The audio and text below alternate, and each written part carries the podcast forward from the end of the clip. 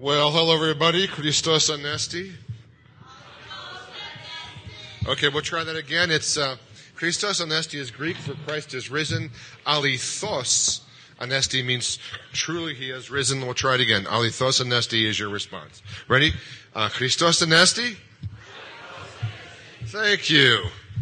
Just like, uh-oh, I just spilled Demetria's water. I'm so sorry. Okay, trying to move this around and we have a, anybody got a paper towel? Could you grab some from the bathroom there really quick? Looks like I've peed all over the floor.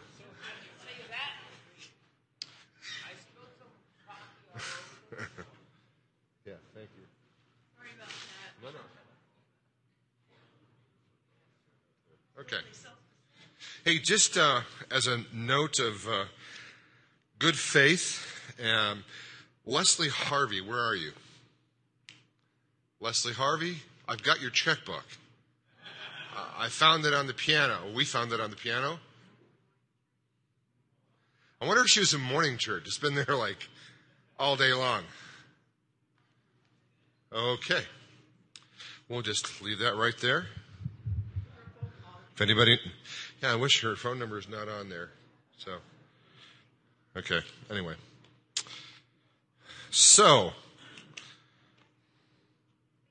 sorry, just cleaning up. So this summer actually is going to mark 40 years for me being with Jesus. Long time. I know. And I just got to tell you that it's just changed my life. I mean, I never would have thought I would have been here. I was a good Greek kid. You know, my parents wanted me to be a doctor or a lawyer or something along those lines. Restaurateur. Um, but I'll never forget the day that Jesus called my name. I mean, I've been grown up, you know, going to church. Most of it was in Greek. I didn't understand it. But in Sunday school, I learned some Bible stories, which is good. In church, stand up, sit down, kneel down, stand up, sit down, kneel down, do the sign of the cross, whenever the old ladies did. That was kind of the way it went. I knew about Jesus, but I didn't know Jesus. Big difference. It's kind of the difference between knowing about love and falling in love. And for some people, like me, you can point to a day where before that day, the Bible was kind of a boring book. Christians were hypocrites. Um, Jesus was a good fairy tale.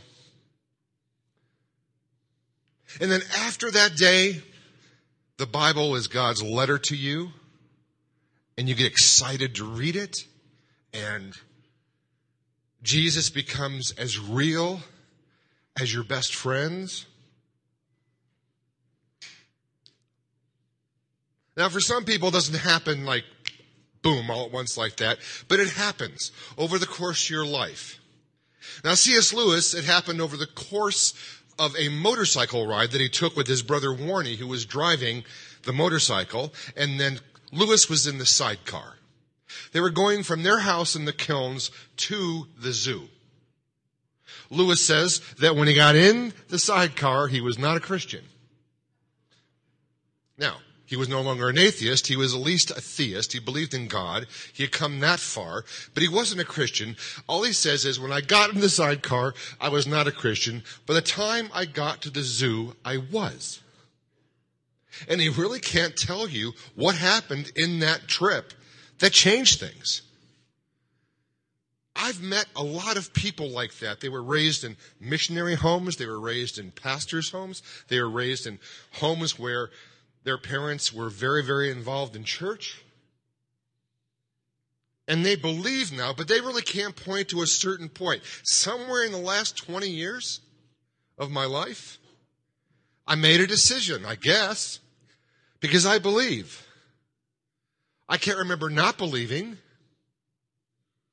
And that's great. But they have a distinct relationship with the risen Lord. They talk to him, he talks to them. They read the letters from the Bible. They read the poetry in the Bible. They read the history books in the Bible and it informs them about how they should conduct their lives. They know Jesus. And Jesus says in John 17 that this is eternal life, that they may know me. That's the point.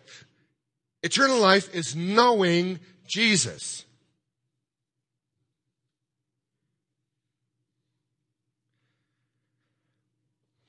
Today we're going to read a story where Jesus calls a man back from the dead. It's before his own resurrection. You know that story. All right? You know that story. But in this particular episode of Jesus' life, he is not only showing himself to be who he said he was, but he is giving you a foretaste of what's about to come. Previews of coming attractions in the life of Jesus. It's a long passage. I think you're going to enjoy going through it with me. You got a Bible open to John chapter 11? You don't, it should be on the wall. Can you read that? If you can't, listen to me closely.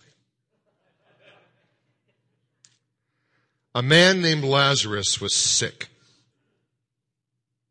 He lived in Bethany with his sisters, Mary and Martha. This is the Mary who later poured the expensive perfume on the Lord's feet and wiped them with her hair. Her brother Lazarus was sick. So the two sisters sent a message to Jesus telling him, Lord, your dear friend is very sick. Okay, this is interesting. If you stop, if you stop and think about the Bible while you're reading it, like I do, it's wonderful because all these questions pop in your mind. You're going, how did they find Jesus? Was there a Jesus network? Was it carrier pigeon? How did they get to him? How did they know where he was? Because if you had read earlier in the Gospel of John, you would know that Jesus was kind of sort of hiding out not too far from Jerusalem. Because last time he was in Jerusalem, they tried to kill him, and it wasn't quite the right time for him. I mean, he knew why he came. He knew he came to die, but he wanted to die at the right time. Doing God's will isn't always about just doing God's will. It's also about doing God's will in God's time. And so Jesus is hiding out. They find him. Verse 4 But when Jesus heard about it, he said, Lazarus' sickness will not end in death. No, it happened for the glory of God, so that the Son of God will receive glory from this. So although Jesus loved Martha, Mary, and Lazarus, he stayed where he was for the next two days. Here's the problem with Jesus. You never know whether he's speaking literally or in metaphor. He says, Lazarus' sickness will not end in death. That's what he tells his disciples. So he waits a couple more days. Put yourself in Mary and Martha's and Lazarus' place at the moment. You have gone to great lengths to find Jesus who is hiding out because your brother is very sick. Your brother, Lazarus, is pretty much the head of the household. He's the male in the family. And in first century Palestine, that meant everything. If you were a woman and you weren't married and you weren't with your father's house anymore, you had no means of support.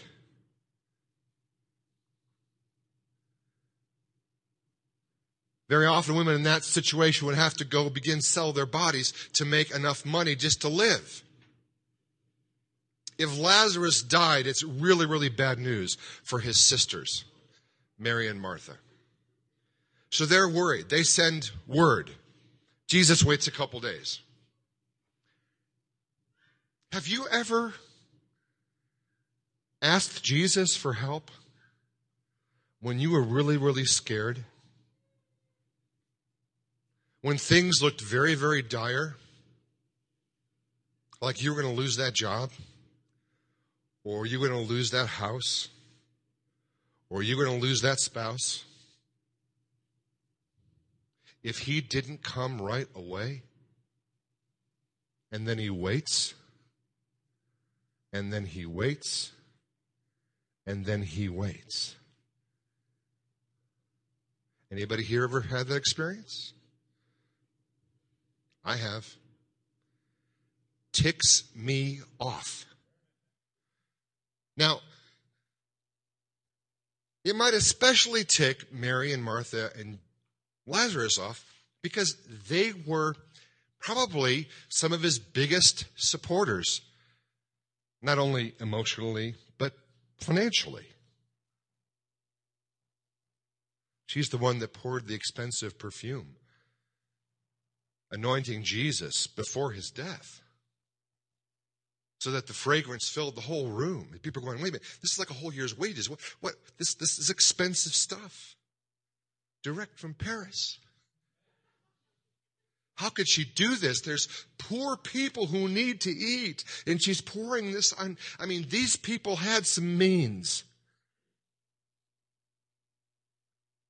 If you're in a position like I am, where you live in the support of people, you know what? This is a really hard thing to do. To wait. Because obviously, the Father, with whom Jesus was in constant contact, was telling him, wait. And what is the reason that Jesus is waiting? Now it happened for the glory of God, so that the Son of God will receive glory from this. Glory. Now, this is one of those odd passages because we know Jesus to be a very, very humble man from all accounts in the New Testament. He's not the kind of guy who wanted to be served. He was rather the kind of guy who served. As a matter of fact, pretty soon after this, he's about ready to take off, you know, his outer garments at a supper for his friends, tie a towel around his waist, and go wash their dirty feet like the lowest servants in the house would do.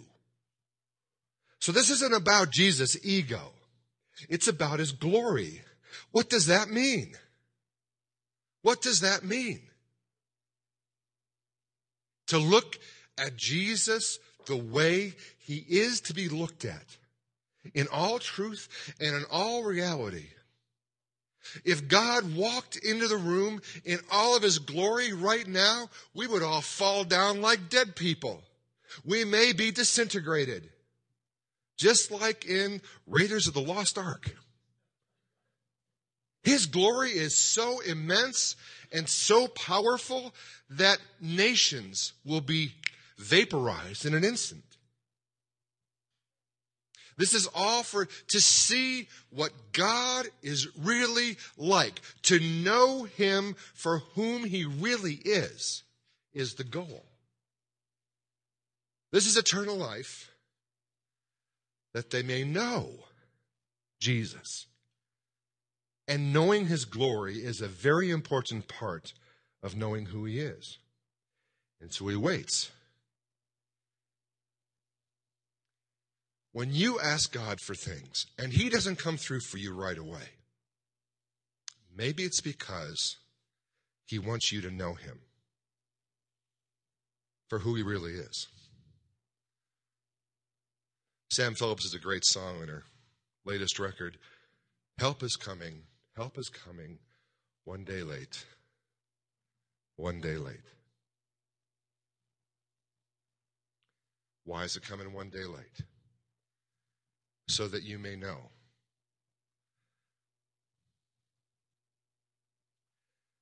I could tell some personal stories about being unemployed and out of money and not able to pay the electric bill and, you know, getting the shut off.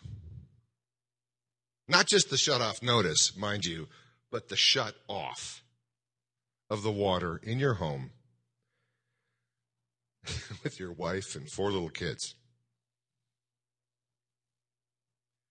And then God shows his glory, his love when people come around you and pay the penalty and pay the bill.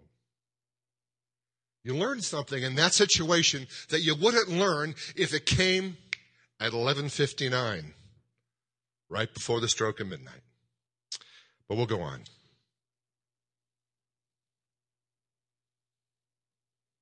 Verse 7.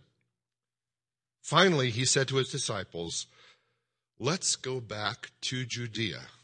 Finally, he says to his disciples, Let's go back to, to Judea.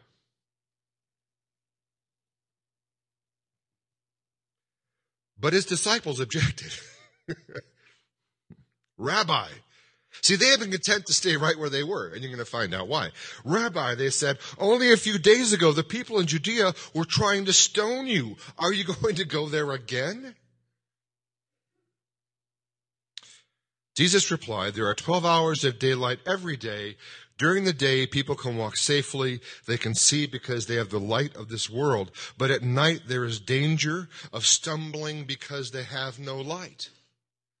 Now, again, all of a sudden, Jesus, are you speaking in metaphors yet? Again? I know there's about 12 hours of daylight. What are you talking about?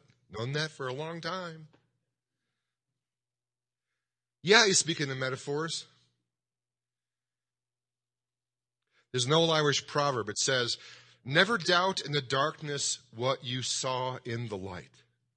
Never doubt in the darkness what you saw in the light, and what is about to happen is going to be so dark for these guys that they are going to doubt the man they've been following, the man they've been watching for the last three years. It's going to get very dark.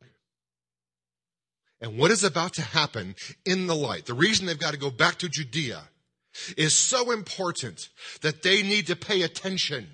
It's the trailer before the feature film. It's highlights of coming attractions. Pay attention. We're going to go back to see Lazarus and Mary and Martha and you better watch what happens in the light because the darkness is coming when no man can work. Of course, he's referring to his own arrest and his mock trial, his crucifixion and his death, and being in the tomb. That's the nighttime he's talking about. And truly, every one of his disciples just about is going to, well, they're all going to scatter. John shows up at the cross, but they all scatter.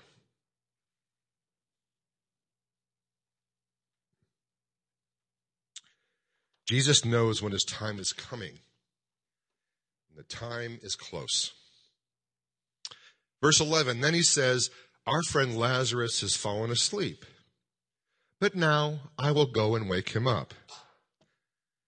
There he goes talking the metaphors again. Is he? Isn't he? They're not sure. You see, they've been following him for a long time and they're not sure. Watch what they say. The disciples say, Lord, if he's sleeping, he will soon get better. They thought that Jesus meant Lazarus was simply sleeping, but Jesus meant that Lazarus had died. So he told them plainly, Lazarus is dead.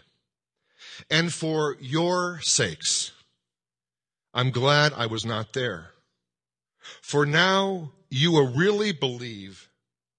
Come, let's go see him. Ah. Jesus is waiting for a couple days. After Martha and Mary and Lazarus have been waiting, and it's not just for Martha and for Mary and for Lazarus.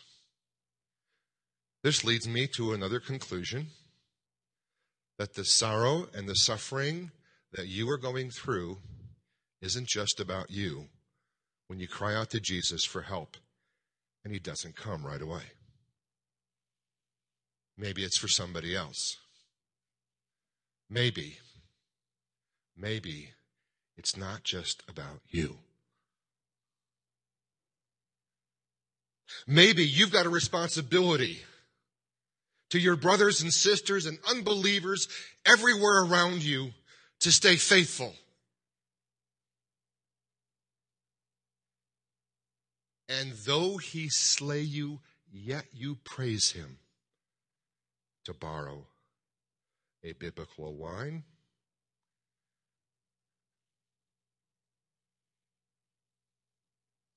Don't you hate it when the Bible starts talking like that? I just wish it was all comfort and wealth. That's what I wish.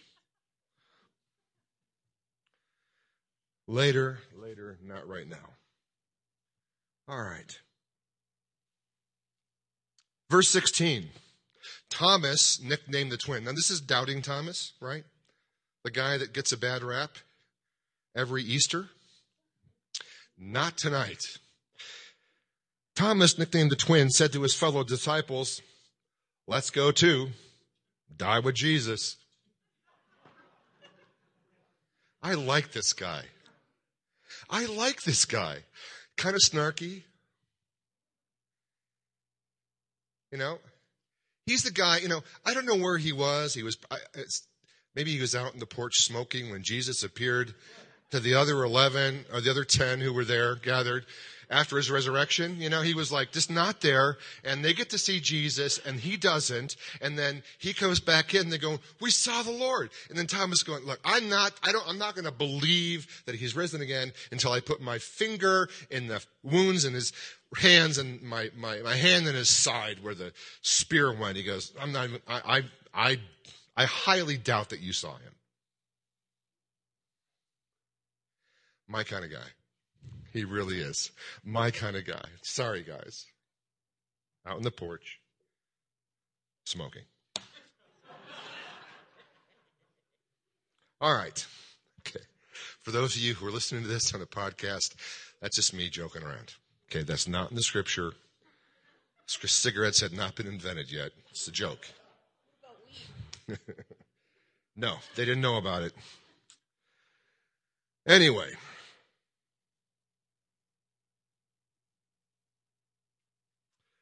Verse 17 When Jesus arrived at Bethany, he was told that Lazarus had already been in his grave for four days. Bethany was only a few miles down the road from Jerusalem, and many of the people who had come to console Martha and Mary in their loss were there. When Martha got word that Jesus was coming, she went to meet him. Now you got to give Martha some kudos for this action. Here's a woman that's got a problem with Jesus. Now, Lazarus probably has a bigger problem, but Martha has a problem with Jesus. She called for him to come days ago. Now her brother's been in the tomb for four days, dead. And she runs out to meet him. You got to admire that. I think Jesus admires that. Meanwhile, Mary, it says, stayed in the house, which kind of sounds typical for Mary, remember? In the other story, you know, we, we, we hear about Martha and Mary. Martha's in the kitchen, making the food, getting everything ready, upset because her sister's sitting by Jesus and not helping in the kitchen. And at that particular point, Mary gets all the credit because she's chosen the better thing to be with Jesus. But this is Martha's turn to shine. Martha gets up and hightails it to talk to Jesus. Mary's staying at home. Why? I don't know. Maybe she's lazy. Maybe she's depressed and she can't get up. Maybe she's pissed, giving Jesus the cold shoulder, because, you know, that's never been done.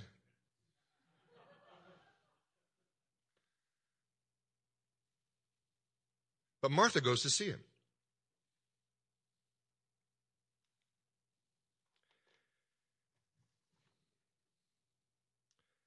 Sometimes I wonder if Martha's the big sister, if, you know, it's just one of those big sister things to do, take action.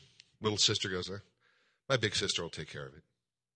Those of you who have big sisters probably understand that, right? All right. Who knows? I don't know. It's just fun to read the Bible this way and wonder why people act the way they do. Anyway, let's go on. Martha said to Jesus, verse 21, Lord, if only you had been here, my brother would not have died. But even now, I know that God will give you whatever you ask. She's a rock star. She complains to Jesus. If you had been here, I wouldn't have to watch my brother die, which was hard enough. And then I had to bury him, which was even harder. If you had been here, I wouldn't have to go through all that emotional turmoil. You let me down. When I asked you, when I went to special lengths to try and find you, when the message got through. If you had been here, my brother would not have died. But even now, I know that God will give you whatever you ask. This is faith. This is the real deal. This is the wrestling match with God. This is, I've got a hold of you and I'm not letting go because I know who you are. You are the Messiah. You are the Holy One. And if you want to turn this around, I know you can do it. Ever prayed that prayer? I know that you could heal me. The question is, will you? No problem. I know that you can fix this. I have plenty of faith. I just don't know if you will or not. You see, this is a relationship. This is knowing Jesus. This is eternal life. And Jesus springs right to that idea. He says in verse 23, Your brother will rise again. Yes, Martha said. He will rise when everyone else rises at the last day. In other words, she knows her theology. She's got that down. She's not asking about that, but she knows. And then Jesus uses this to tell her something new, to tell her the gospel in one sentence. Why did Jesus tarry? So he could show his glory Martha as well. So he could tell Martha who he is. So she gets a glimpse more fully of who she's dealing with. One of the greatest lines in the entire scripture comes next.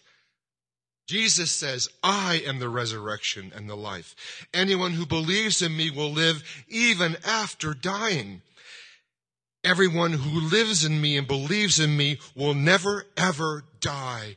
Do you believe this, Martha?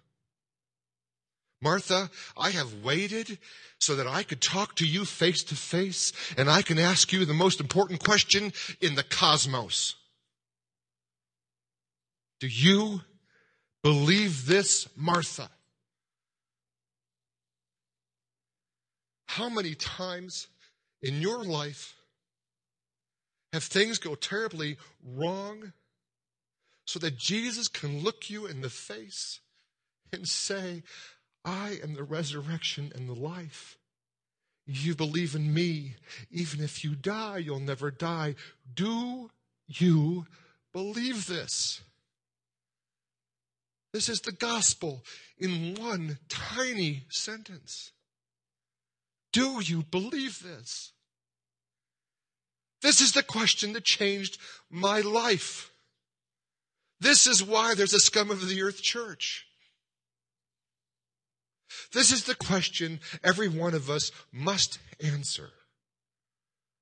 The primary question.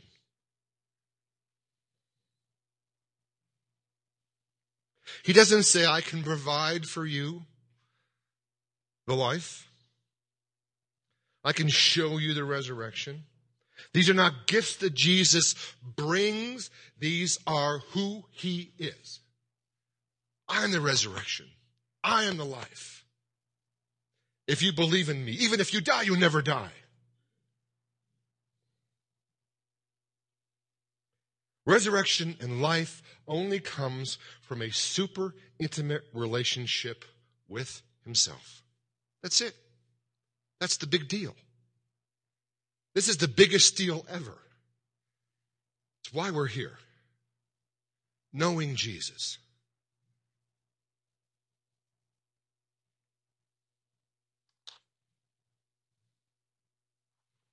Verse 27. Fantastic. Yes, Lord, she told him, I have always believed you are the Messiah, the Son of God, the one who has come into the world from God. Then she returned to Mary.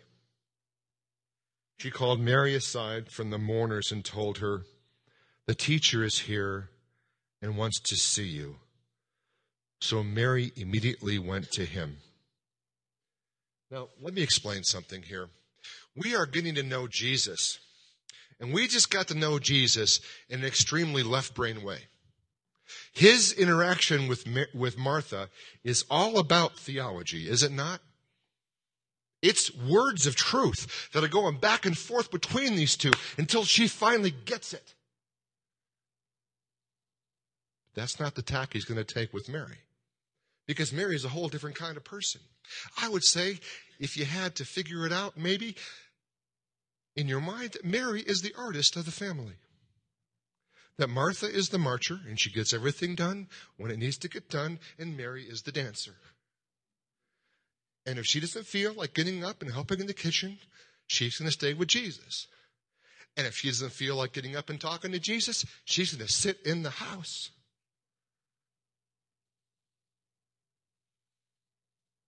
And his way of dealing with Mary is totally different than his way of dealing with Martha because why? He wants them to know who he is. He wants his glory to be revealed. He wants them to see him for who he really is. That's what the whole thing is about, remember? All right. This is awesome. Verse 30. Jesus had stayed outside the village at the place where Martha met him.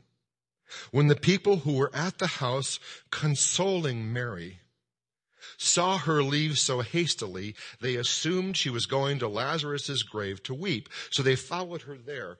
When Mary arrived and saw Jesus, she fell at his feet and said, you know, she's dramatic, okay? Lord, if only you have been here, my brother would not have died. Same words, different emotion. Same problem, different way of expressing it. Different reaction from the Savior. Verse 33. When Jesus saw her weeping on the ground, weeping at his feet, weeping. When Jesus saw her weeping and saw the other people wailing with her, a deep anger welled up within him, and he was deeply troubled. We are into the realm of emotions here, folks. I don't know if you've ever been to a different cultures' funeral services, but I know when my mother died when I was a kid, there was wailing. It was loud. I never saw my grandmother, a pretty quiet lady. She would keen at the top of her voice. Oh, my daughter. Oh, you, you are the one who was supposed to bury me, not me bury you and on. Why? Why? God, why have you taken my daughter from me? All in Greek. high pitched. I can't even get up that high. falsetto, kind of a keening, wailing thing. And then you've got that going on with all the other mourners doing the same thing.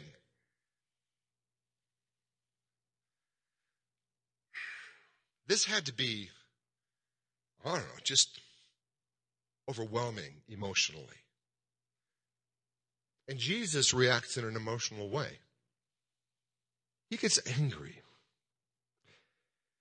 The Greek is pretty specific here. It talks about, it's like the stirring up of your emotions. It's agitation. It's anger. Jesus gets ticked off.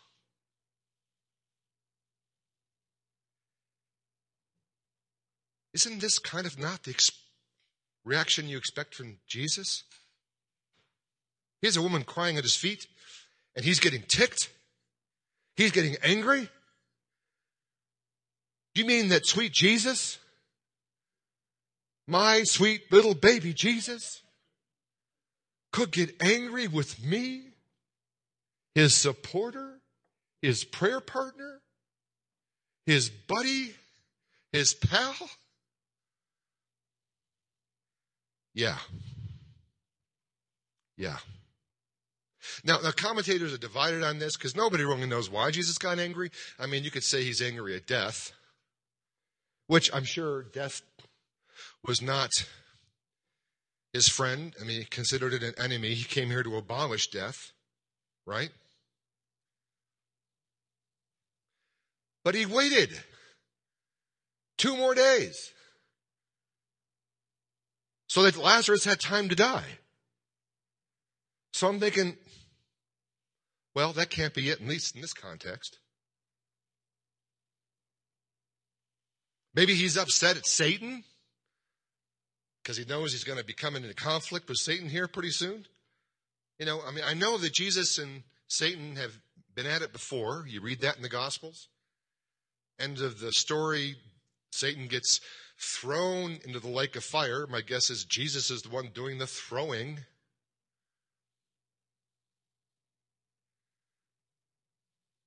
Not a friendly gesture.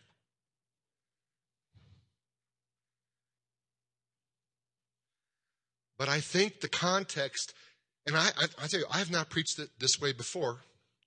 I'm constrained by my reading and study of the scripture. This is probably what's going on. Jesus is upset at Mary's lack of faith. Could Jesus be upset at your lack of faith?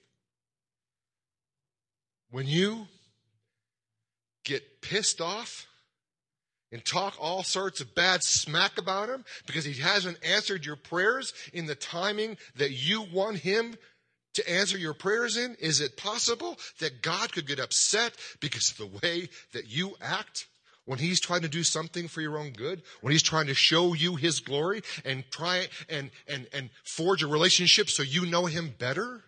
Is it possible that Jesus could be upset with you? I want to posit yes. But here's the amazing thing. Jesus does not sin in his anger totally under control. Watch how he responds to this woman that he loves. Where have you put him? He asked them. He could have blasted her right then. But he doesn't. She just lost her brother. She's frightened out of her mind. He understands that. He's not happy with the way she's responded. He's much happier with Martha and the way she's responded. He still loves Mary. They told him, Lord, come and see. Then Jesus wept. Jesus cries. We have gone from theological discussions and left brain arguments to Jesus getting angry and now he's crying. You guys ever had that happen back to back? Angry, Cry? Think you have. I mean, I don't know why he cried. One of his best friends is dead. One of his best friends just basically said, I don't believe you. I don't believe in you. Think you're a jerk for waiting so long. Let my brother die. I'm pissed. Tell all my friends how I feel. Maybe Jesus is crying because it's just so wrong. If they only knew. I mean, when you're a parent, you're trying to do something good for your kid and they don't like it. Like you get upset, you know? I mean, how many times are you going to stand for them spitting out the spinach all over the wall? I mean, you bring kid home from the hospital, you know, he, Junior's, you know, used to mother's milk, sweet, warm. Whenever he cries, he gets picked up, cuddled, falls asleep with milk dripping out of his mouth. This goes on for months. He understands the drill. Cry, get mother to come over, feed you. It's wonderful. But then, you know, mom knows that it's time for Junior to start having some other kind of nourishment. And so she purees the spinach. Puts Junior in his high chair because he can sit up now. She takes that first spoon of spinach and she puts it in his mouth. And what happens? Blech. All over the wall. How many times can you take that as a parent before you're getting ticked? You're going, no. You're not going to do that. I'm going to keep putting spinach in your mouth until you finally get it. You're going to get hungry and then you'll eat it. Now you don't beat the kid. You don't shake the baby, right? But you love him.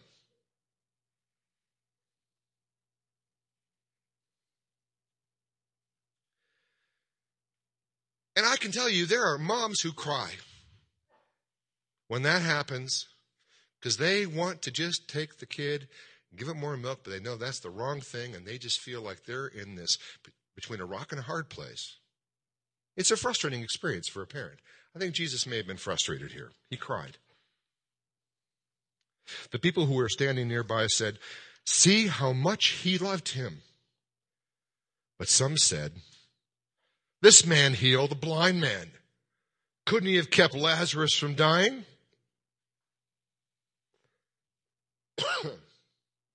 Next verse. Jesus was still angry as he arrived at the tomb. Of course he was still angry, because now Mary's got him talking smack about him as well. Mary's got all of her friends saying the same thing, and now Jesus is angry again. In the Greek, there's even a therefore. So we know that's why he was angry. Verse 39, Jesus says, Roll the stone aside.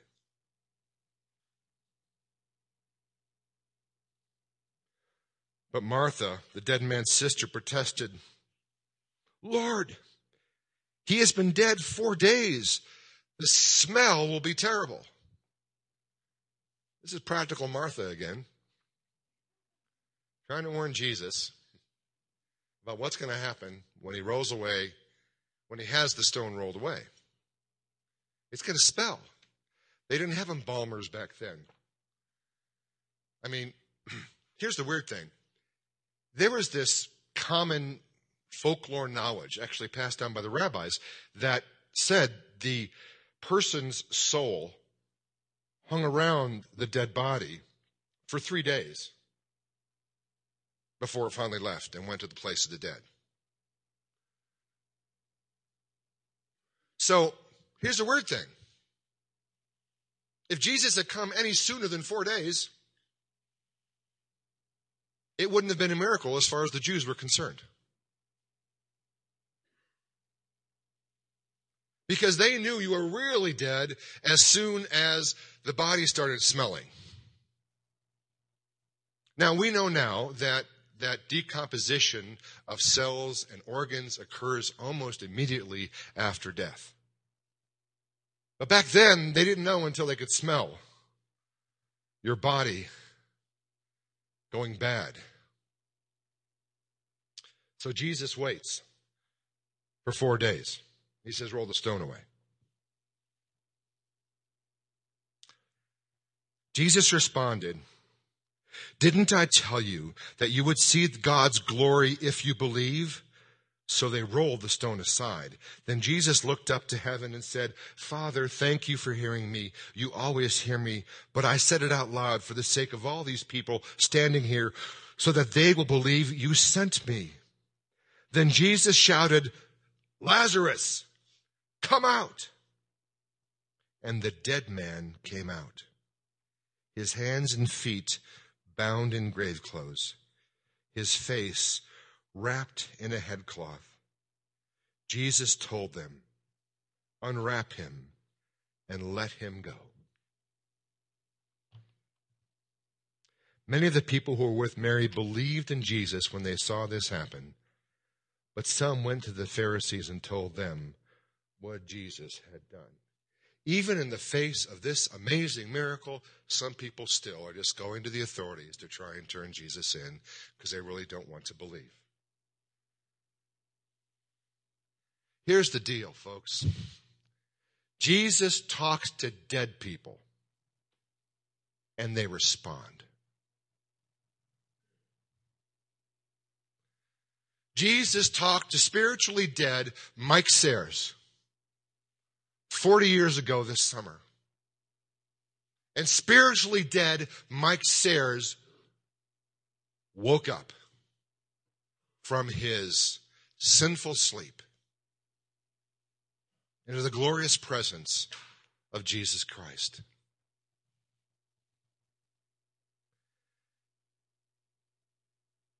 Conversion is a miracle. You can't do it by any kind of formula. It's got to be the voice of Jesus speaking to your spirit saying, Mike, come forth. John, come forth. Susan, come forth.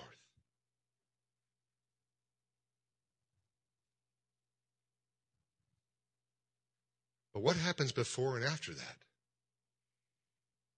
This is interesting. Jesus tells the people standing around, roll away the stone. Roll away the stone. He could have blown the stone up with his laser vision, disintegrated it, but he didn't. He asked them to roll the stone away. For those of you who know Jesus today, who rolled the stone away from your spiritual tomb. Who did Jesus use? In my life, he used people like Jack and Gretchen Boyd, Scott Johnston, Laverne Dickinson. And I think the stone they had to roll out of the front of my tomb was spiritual pride.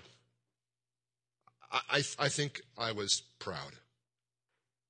I thought I had my life pretty well together. For other people, that's done something different. You know, when, when you're broke and you can't pay your rent, when you have a huge accident and you can't pay your bills, That can be like a stone over the mouth of your tomb, and it doesn't matter what Jesus is saying, you can't hear him. Unless maybe the people around you who are listening to Jesus actually go and bring you groceries and bring you money for your rent and bring you money for utilities.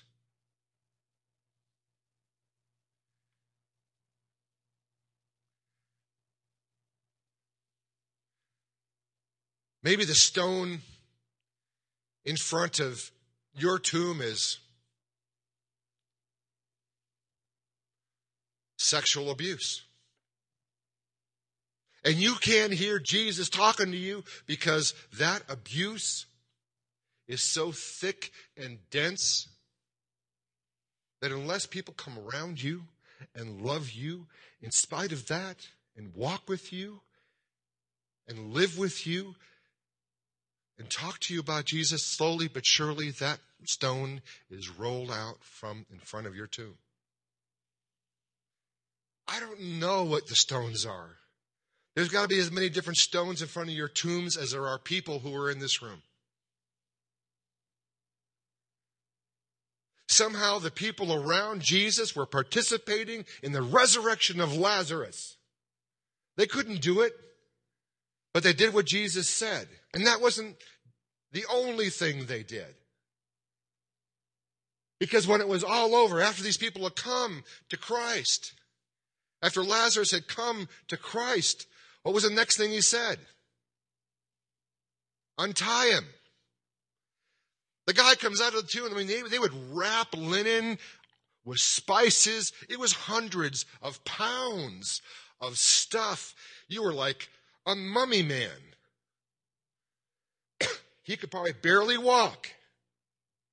He was wrapped up so tightly.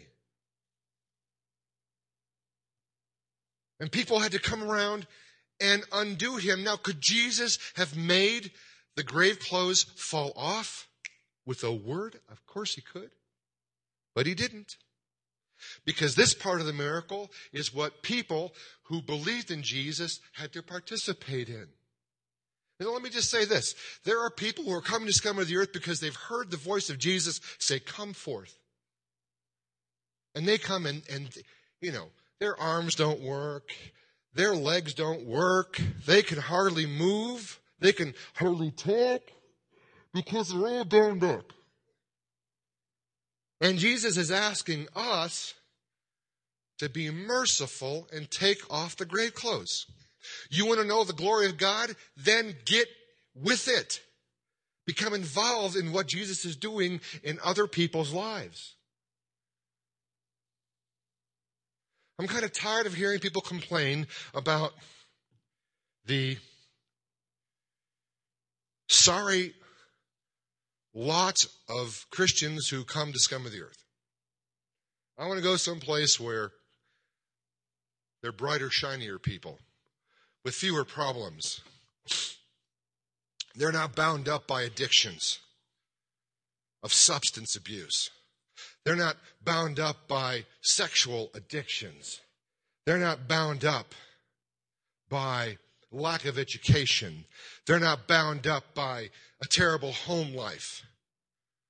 Oh, there are people that I can learn from and relate to. And I'm saying, you know, praise God for those kinds of people. But if you want to get involved, you want to know the glory of God, you want to get to know Jesus and what he's doing, get involved in taking off the grave clothes of the people around you. And you will see the glory of God. You will be as excited as I am right now, right here today, Easter 2012, at Scum of the Earth, with the coolest people on the planet. As awkward as you all are, spiritual nerds walking around with your, you know, heads all bandaged up and your feet all bandaged up. I love you guys. I would rather be nowhere else. I've seen God move in amazing ways. Why? Because we're so messed up. It's awesome.